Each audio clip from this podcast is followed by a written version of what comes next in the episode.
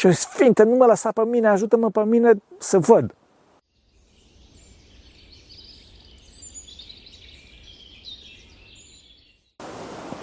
Slavă Tatălui și Fiului Sfântului Duh și acum și purea și vece vece. Amin. Pentru că cine Sfinților Părinților noștri, Doamne, să Hristos, Fiul lui Dumnezeu, milește pe noi.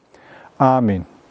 Acum, la final de an, aș dori să mulțumesc Bunului Dumnezeu și Maicii Domnului până la pământ, pentru că ne-au ajutat, fraților, ne-au ajutat din destul și în acest an să vă fim de folos.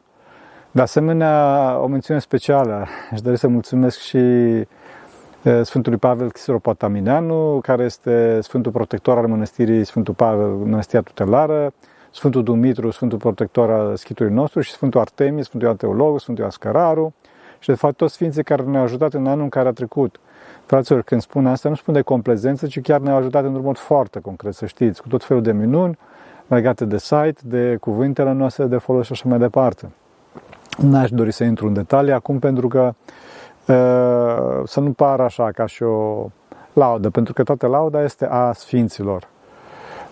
Da, după cum spuneam, fraților, noi nu suntem nimic, să știți. Am văzut într-un mod foarte concret ajutorul Sfinților și a Bunului Dumnezeu, față de care, cu adevărat, nu am fi putut să realizăm nimic din toate, din toate cele pe care le-am făcut. Desigur, câte am făcut noi, că sunt foarte puține comparații cu alții. Da? Noi însă suntem foarte bucuroși pentru că am văzut în mod concret ajutorul lui Dumnezeu. Da, cum spuneam, nu doresc să vorbesc așa frontal despre ajutorul lui Dumnezeu, poate că dacă o să mi se ofere ocazia, mă rog, când și când, cum de bun Dumnezeu. Ce să zic, am amintit odată de Sfântul Pavel Xiropatamineanu care ne-a dus o antenă foarte bună prin satelit ca să putem să ne facem lucrarea de emisiune și să, să vă ajutăm pe voi și, și pe noi prin iubirea care vine de la Dumnezeu în clipa în care ne jertfim pentru voi, da? Chiar mulțumim la Sfântul, Sfântul Pavel pentru că trebuie să știți, telecomunicații în schitul nostru e o problemă foarte mare. Am spus și la vremea respectivă și chiar de ziua Sfântului a venit antena respectivă și astfel noi putem să comunicăm și între noi, între chiliile din schit, pentru că noi nu avem aici semnal nici 4G, nici de nici o fel de altă natură și putem să comunicăm și cu voi, după cum se vede. Da? Așa. Trebuie să știți că ne-am luptat enorm pentru asta. De asemenea, aș dori să vă mulțumesc și dumneavoastră, comunității și echipei site-ului pentru ajutorul imens și pentru nobleța de care ați dat dovadă în acest an. Cu adevărat zic asta, nu vorbesc doar din vârful limbii, fraților, de complezență. De asemenea, aș dori să-mi cer iertare de la toți pentru greșelile pe care le-am făcut, mă rog, și eu personal și ca echipă în fața comunității, în fața voastră, în fața dumneavoastră. Vă rugăm să ne iertați și să vă rugați pentru noi ca să fie mai bine la anul care vine, cu darul lui Dumnezeu, bineînțeles. Ceea ce aș dori să vă spun, dincolo de mulțumirile pe care le aduc tuturor cu adevărat, sunt câteva lucruri care m-au impresionat la sfârșitul acestui an, lucruri care cred că sunt importante și care cred că ne vor ajuta în nou an să fim mai buni. Întâi de toate aș dori să vă povestesc o mică întâmplare care cred că este emblematică. În urmă cu câteva luni a venit fraților uh, la chilia noastră, ce să zic, un băiat îngerul Domnului. Deci era uh, cu o față angelică, liniștit, blând cu ochi, al, blond cu ochi albaștri, blând de nu se mai poate. După slujbă, când au ieșit afară și, mă rog, se încălțau în afara paraclisului, l-am abordat pe copil și l-am întrebat cum te cheamă. Și a spus David. Și am spus, știi de ce regele David, căruia îi porți numele, a rămas în istorie? Și el s-a uitat la mine, nu prea știu să răspundă. Mă rog, era un copil foarte, foarte așa mic, nu știu câți ani avea, cred că era în, clasa, în clasele primare. A spus nu. Și am spus, regele David a rămas în istorie pentru blândețea lui. Pentru blândețea lui. Și atunci copilul s-a uitat la mine, s-a uitat lângă persoana care îl însoțea, foarte probabil că era tatălui, și a întrebat, m-a întrebat, ce este blândețea? Ce este blândețea? M-a impresionat foarte mult lucrul ăsta. Tatălui atunci l-a, l-a mângâiat și i-a spus că blândețea este mângâiere. Este mângâiere, înțelegeți? Cred că aceasta este una din principalele probleme ale societății noastre astăzi, de care cel puțin eu m-am lovit în acest an. Adică tinerii nu mai știu ce este blândețe, nu mai știu ce este mângâiere. Da? De fapt, noi toți nu mai știm ce este blândețea și din cauza aceasta suntem nefericiți. Domnul a spus, învățați de la mine că sunt blând și smerit cu inima și atunci veți afla o dihnă sufletelor noastre. Înțelegeți? Omul nu o să fie odihnit dacă nu este blând și smerit. Pentru că nu suntem aproape de Hristos, din cauza aceasta nu suntem blânzi și nu avem pace. Suntem o civilizație a barbariei, a războiului. Înțelegeți? Mă rog, toți suntem așa, mai mult sau mai puțin, desigur, însă în acest an am văzut, s-a văzut, cel puțin în mediul online, mă rog, poți să distingi, să distingi, putem să distingem foarte ușor, din păcate sau din fericire, care sunt ortodoxi și practicanți și care nu sunt deloc ortodoxi. Și asta se vede după duritatea lor, după ecourile iadului lor interior care ies la suprafață sub protecția anonimatului online. Da? Țin minte de cazurile doamnei Emiliei Eberle și a cuviosului părinte Efrem, uh, Efrem Atwood, Frank Atwood. În cazul doamnei Emilia, care are tot respectul nostru, fraților, nu știu dacă ați văzut postarea, într-un emoționat interviu, uh, doamna Emilia vorbește despre bătăile pe care trebuie să le îndure când era fetiță mică, de la antrenori de gimnastică din celebra echipă națională de gimnastică a României, da? care a câștigat atâtea medalii la Jocurile Olimpice și la campionate mondiale. Mi-a impresionat foarte mult mărturia doamnei Eberle, precum și a celorlalte foste gimnaste care au dat o mărturie asemănătoare, pentru că toate au vorbit. Am ales clipul doamnei Emilia pentru că mi-a impresionat cel mai mult. A fost o preferință personală, poate că, mă rog, alții au altă preferință. Răspunsul comunității și popularitatea postării au fost de asemenea impresionante, în sensul bun al cuvântului. Motivul pentru care amintesc de această postare este pentru a mulțumi în mod special doamnelor gimnaste pentru jertfa lor și ne înclinăm în fața suferinței lor, Fetițe mici erau și au intrat într-un malaxor unde nici ele nu știau ce le așteaptă, da? Din păcate însă amintesc că aceasta și dintr-un alt motiv. Vreau să amintesc, vă rog să mă iertați că fac asta, și pe ce 1% care au fost de o duritate inimaginabilă, fraților, cel puțin pentru mine, care aprobau bătaia și tratamentul barbar a unor fetițe, fraților, da? motivând că prin disciplină să ajunge la performanță. Oameni buni, asta nu e disciplină, asta e tiranie. Fetițele erau urmărite de, urmărite de securitate și chiar dacă n-ar fi fost, nu știu dacă niște medalii justifică faptul de a bate în continuu niște fetițe. Ce să zic, fraților? Dacă ar fi fost părinții lor, ar fi putut, cum să zic, oarecum să le amenințe, așa ca o sperietură, dacă ar fi fost mult mai mici sau dacă ar fi fost complet neascultătoare. Însă în niciun caz să fi folosit forța și mai ales așa cum au folosit ei. Nici vorbă. Da, bătaie. De asemenea, cu tremurătoare este mărturia doamnei Mihaela, pe care o salutăm în comentariile de pe site, da? răspunzând acuzelor de minciună pe care necunoscut le-a adus pe site la adresa fostei sale colegi de Lon Național, adică la adresa doamnei Emilia Eberle. Ceea ce mă îngrozește este duritatea acestor neștiutori. Da? Pentru că și doamna Mihaela a fost fostă gimnastă, înțelegeți? Doamnelor, aveți toți respectul, rugăciunea și toată dragostea noastră în Hristos. Defăimat să fie Cel ce judecă strâmb. Ah. Pe de altă parte, cazul fericitului după omenire, părinte Frem Atwood, care a fost executat, posibil știți, nu știu dacă știți, în închisoarea din Arizona, a fost oarecum similar, mă rog, în discuția noastră. După zeci de ani de detenție, fraților, după zeci de ani de detenție cu sănătatea în pioneze, omul era, oricum se ducea către moarte, Oamenii se bucurau de moartea sa, că lor executa, că lor omorât. Fraților, omul a fost omorât pe nedrept. Însă chiar dacă ar fi fost pe drept, adică fapta de care a fost acuzat, chiar dacă ar fi fost uh, uh, ar fi făcut fapta respectivă, tot ar fi trebuit să avem puțină compasiune, fraților. Trebuie să fie puțin compasiune, înțelegeți? Mă rog, ce să zic, se vede treaba și sunt destule studii care aprofundează acest subiect, că cei care duc o viață mai mult online, fără să aibă o viață duhovnicească, sunt mult mai rapizi în gândire, însă pe de altă parte mult mai superficial din punct de vedere uman. Chiar dacă sunt mai analitici, să zic așa, și mult mai brutali, mult mai brutali în exprimare, fraților. Fără să dorească să știți în mod conștient lucrul ăsta. Da? Ce să zic, așa cum sunt obișnuiți, internet, internetul ne generează senzația că știm ceva, că avem cunoștințe și deci avem păreri dure, agresive, uneori chiar fără să citim nimic. Nici măcar textul descriptiv al postării, fraților. Postări. Da. Foarte multă duritate online. Să vă spun un caz. Se viraliza pe WhatsApp un clip uh, care se vorbea că e Maica Domnului sau un pusnic de văzut în urmă cu două săptămâni pe Aton. Da. Fraților, am luat clipul ăsta, n-am mai rezistat, dar am luat clipul, l-am repostat și am explicat fenomenul. Era vorba de o, de o arătare care apărea și dispărea, dacă doriți, sau era undeva în zare. Fraților, este un fenomen natural, se numește spectrul Broken. Da?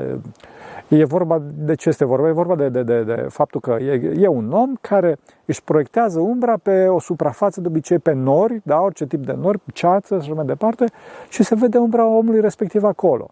E, la un moment dat, el are și o aură, da, un curcubeu în jurul capului, un mic curcubeu în jurul capului, datorită efectului de tunelare a, a razelor de lumină. Da? Deci un fenomen natural. Bun, am postat asta și am spus că da, fraților, vedeți că e o umbră a cuiva, unui alpinist care urcă pe munte și are spate o, o, o sursă puternică de lumină, foarte probabil, de obicei, soarele, nu? Așa. E, fraților, ce să vă spun? Deci nu e vorba nici numai ca Domnul, nici de pus cu nevăzut de pe atunci, înțelegem? Da? Am deschis foarte clar. E, fraților, deci au fost niște comentarii, nu vă puteți imagina. Bine, cele mai multe comentarii au fost uh, și chiar am primit uh, uh, așa de la mitropolii din țară, am primit mulțumim părinte că ați pus treaba asta, dar pe de altă parte erau două, trei comentarii sau cu câți așa că vedeai că nici măcar nu citeau textul uh, postării. Dar numai că nu citeau textul postării, erau, uh, erau foarte siguri de ei și uh, dădeau tot felul de explicații, tot felul de explicații, înțelegeți? E, e, total în afara realității. La chiar un răspuns spunând că am înțeles că nici portărița nu la Iviron, da? Și când am încercat, am încercat să explic, atunci mi-a spus că dumneata ești în Atos, ca să propovăzești ortodoxia, nu știința. Da? Iar legătură cu icoana zice că mi-a așa m-a zis un părinte, că o copie în loc. Fraților, noaptea minți, deci ce știință? E vorba de proiectarea unei umbre pe o suprafață. Da? Și bineînțeles că după asta mă luat cu cipuri, cu, cu omul ieșit din maimuță, că asta e știința. Fraților, nu mai bine să... Ce să zic, nu mai bine să, să tăcem, fraților, să nu insistăm, da? Și mă gândesc acum mai bine să discut cu anumit protestanți, care, mă rog, sunt născuți în, în vest, dar care sunt bine intenționați și care chiar dacă au neștiință și au probleme cu ereziile de care suferă, știu că ei măcar știu că sunt limitați din cauza neștiinței, ereziei, da? Cu, și, și atunci apare o anumită smerenie. O anumită smerenie și mă rog, ăștia cunosc uh, cel puțin parțial aceste pericole ale socializării, ale internetului și pot să discuți cu ei, înțelegeți, fraților? Nu e bine să ne, să ne, să ne, să ne încrâncenăm. Înțelegeți? Bine, acum nu judec omul, ci analizăm fenomenul, care este un fenomen emblematic. Da? Asta este pseudo-încrederea în sine pe care ne dă internetul. Trebuie să avem foarte mare grijă, fraților, și să nu ne aventurăm în zone în care nu avem expertiză. Bine, acum vorbim de umbră, adică ce expertiză? Da? Fraților, puțin, puțin spirit critic și puțin să ne, să ne liniștim. Da? Dacă însă ne spunem o părere, este foarte bine să avem flexibilitate, smerenie, fraților, să învățăm să iubim. De fapt, din cauza asta ne dă Bunul Dumnezeu timpul, să învățăm să iubim. Cât timp avem carențe în iubire, există nevoie de timp, nevoie de viitor aici pe pământ, înțelegeți? Trebuie să, să ne distrugem acest corn întunecat și tare al voii proprii, al egoismului, cornul lui Adam din noi. Și pentru asta e nevoie de timp. Trebuie să curbăm această vânătare, această cârmă care a luat-o într-o direcție greșită, distorsionată și care duce barca vieții noastre, mă rog, prin furtuni spre pierderea ei. Însă ca la o barcă adevărată sau la o mașină adevărată, dacă întorci cârma sau volanul dintr-o dată, ți se răstoarnă barca sau mașina, dincolo de faptul că poți să intri cu mașina în junglă sau în prăpăsti. E nevoie de timp până când să ne dezvățăm de propriile noastre obiceiuri de patim și de neputință și să ne învățăm să deprindem virtuțile. Nu trebuie să ne lăsăm însă fraților, trebuie să fim foarte hotărâți și să, și să nu pierdem timpul. Dar să nu zicem că dacă nu pot să mă întorc dintr-o dată și să mă las. Nu, dintr-o dată. Dar asta nu înseamnă că trebuie să deznădăjduiesc în clipa în care nu reușesc. Asta mă refer, da? Nu trebuie să pierdem timpul, pentru că vedeți că timpul este cel mai de preț averea noastră. Cum să pierd cea mai de preț averea noastră? Să mergeți. Nedesăvârșirea noastră se vede. În pierderea timpului. Doar Sfântul, fraților, doar cel desăvârșit face numai lucruri care cresc iubirea, lucruri ziditoare pentru viața veșnică. Noi ceilalți mai facem și durități, fraților. Mai facem și fapte care lucrează care lucrează ura, care lezează iubirea. Adică facem păcate, ca expresia durității din noi, a barbariei din noi, ecouri ale iadului interior, cum spuneam. Din cauza aceasta, Dumnezeu folosește continuu spațiu-timp pentru a nemoia inima, fraților. Asta trebuie să facem, fraților. Trebuie să ne moim inimile. Prin tăierea voi, prin ascultare, prin răbdarea necazilor care vin asupra noastră. Din păcate, însă, noi nu acceptăm aceasta tot din cauza durității noastre, bineînțeles, și de multe ori ne răzvrătim împotriva lui Dumnezeu și zicem, de ce, de ce, de ce? Da. Măi, fraților, spunea Părintele Iosif Vatopedinu că de ce este hula împotriva Duhului Sfânt? Bun. Acum, desigur că păcatul împotriva Duhului Sfânt e deznădejdea, care însă este generat de acest de ce, fără răspuns. Fraților, nu Dumnezeu care gestionează toate, care are grijă de toate. În continuu ne ridicăm împotriva lui Dumnezeu. Spune, spunea Sfântul Sofronie de la Essex că nu cumva să ziceți că a existat un stat creștin în istorie. Toată istoria creștinismului este o istorie de luptă, de 2000 de ani de luptă împotriva lui Hristos și a Evangheliei sale. Înțelegeți? Da. Știu că e nevoie de timp, fraților. Îi spui cuiva, sau chiar ne spune nouă înșine, să, să ne liniștim, să se liniștească. Și vezi că după câteva zile, sau mă rog, chiar mai repede, iarăși începe. De ce, de ce, de ce? De ce nu sunt căsătorită? De ce nu aici? De ce nu aia? De ce nu se întâmplă? De ce sunt aici? Înțelegeți? De ce nu cealaltă? Îi spui, zice, da, părinte. După scurt timp, iar și începe și caută tot felul de căi de ieșire într-o situație în care Dumnezeu nu dă ieșirea. Fraților, dacă Dumnezeu nu dă, nu forțați ușa. Nu o să fie bine. Spune Sfântul Paisia, dacă Dumnezeu închide o, o, o ușă, nu sparge clanța, o să te pocăiești după aia. Înțelegeți? Să facem răbdare și să știm că problema e la noi, fraților. Și de vreme ce avem timp, e sigur rezolvabilă. Desigur că sunt și ceilalți, dar lăsați-vă pe ceilalți în pace, că știe Dumnezeu, are grijă Dumnezeu și el o să dea răspuns. Noi să ne rugăm la Bunul Dumnezeu să ne ajute. Însă să nu credem că rezolvarea este așa cum ne imaginăm noi. Deloc, fraților. Nu suntem noi mai deștepți, mai știutori și vedem mai multe decât Dumnezeu. Să ne măim puțin inima și să ne smerim, fraților. Faptul că mulți, că mulți ani ne-am dorit un lucru sau, că, că, că, că, sau mulți doresc un lucru sau ne dorim un lucru cu intensitate și Dumnezeu nu îl dă, nu înseamnă că e bine ceea ce, ce dorim. Din contră, fraților, foarte probabil că nu e de vreme ce nu dă Dumnezeu. Haideți să o mai lăsăm, fraților, să vedem lucrurile mai simplu și să ne mai și lăsăm în voia lui Dumnezeu. Să ne, să ne dezgățăm, fraților, de voile noastre cele întărite de vreme. Trebuie să învățăm să ne oprim pornirile haotice, necontrolate. Trebuie să învățăm să ne controlăm, fraților, astfel încât să avem o conviețuire fluidă și pașnică cu ceilalți. Aici trebuie să fim înțelepți și să înțelegem că singur nu putem acest lucru. Și deci avem nevoie de ajutorul lui Dumnezeu. Fraților, întâi de toate avem nevoie de rugăciune. Rugăciunea la Dumnezeu și la Sfinții acestuia. Sfinții, în principal Maica Domnului, au o mare îndrăzneală la Dumnezeu, pentru că sunt mult mai aproape de acesta decât noi, da? Pentru că și-a folosit, de fapt, timpul în mod corect pe care l-a avut la dispoziție. Să mergeți. Fraților, timpul ne este dat pentru a ne apropia de Dumnezeu și a ne împărtăși de atributele sale. Și nu ca să nu cheltuim în risipiri, în desfătări și în cunoștințe de șarte. În clipa în care cineva se apropie de Dumnezeu, capătă prin har însușirea lui Dumnezeu. Și asta se vede la sfinți, cum devin și ei, să zic așa, oarecum atotputernici, da, prin harul lui Dumnezeu. Din cauza asta ne rugăm lor, pentru că ei au această putere a iubirii dumnezeiești, care poate să rezolve o mulțime de probleme ale noastre. Înțelegeți? Rugăciunea noastră către ei este eficace. Și Sfinții ne-au arătat cu ajutorul lui Dumnezeu de nenumărate ori câte minuni au făcut în decursul istoriei bisericii. Fraților, sunt sute de cărți, dacă nu mii, care consemnează minunile pe care le-au făcut Sfinții. Inclusiv Sfânta Scriptură și inclusiv moaștele Sfinților au făcut minuni, da? Mă rog, nu mai amintesc acum stivele întregi de cărți și doar din Sfânta Scriptură. Vedem că în Vechiul Testament, în cartea a patra a regilor, capitolul 13, cu versetele 20 și 21, unde se relatează despre un mort aruncat în mormântul lui Elisei și care a înviat în contact cu oasele profetului. Da? Zice textul scripturistic ceva de genul că a murit Elisei și l-au îngropat, iar anul următor au intrat în țară moabiți.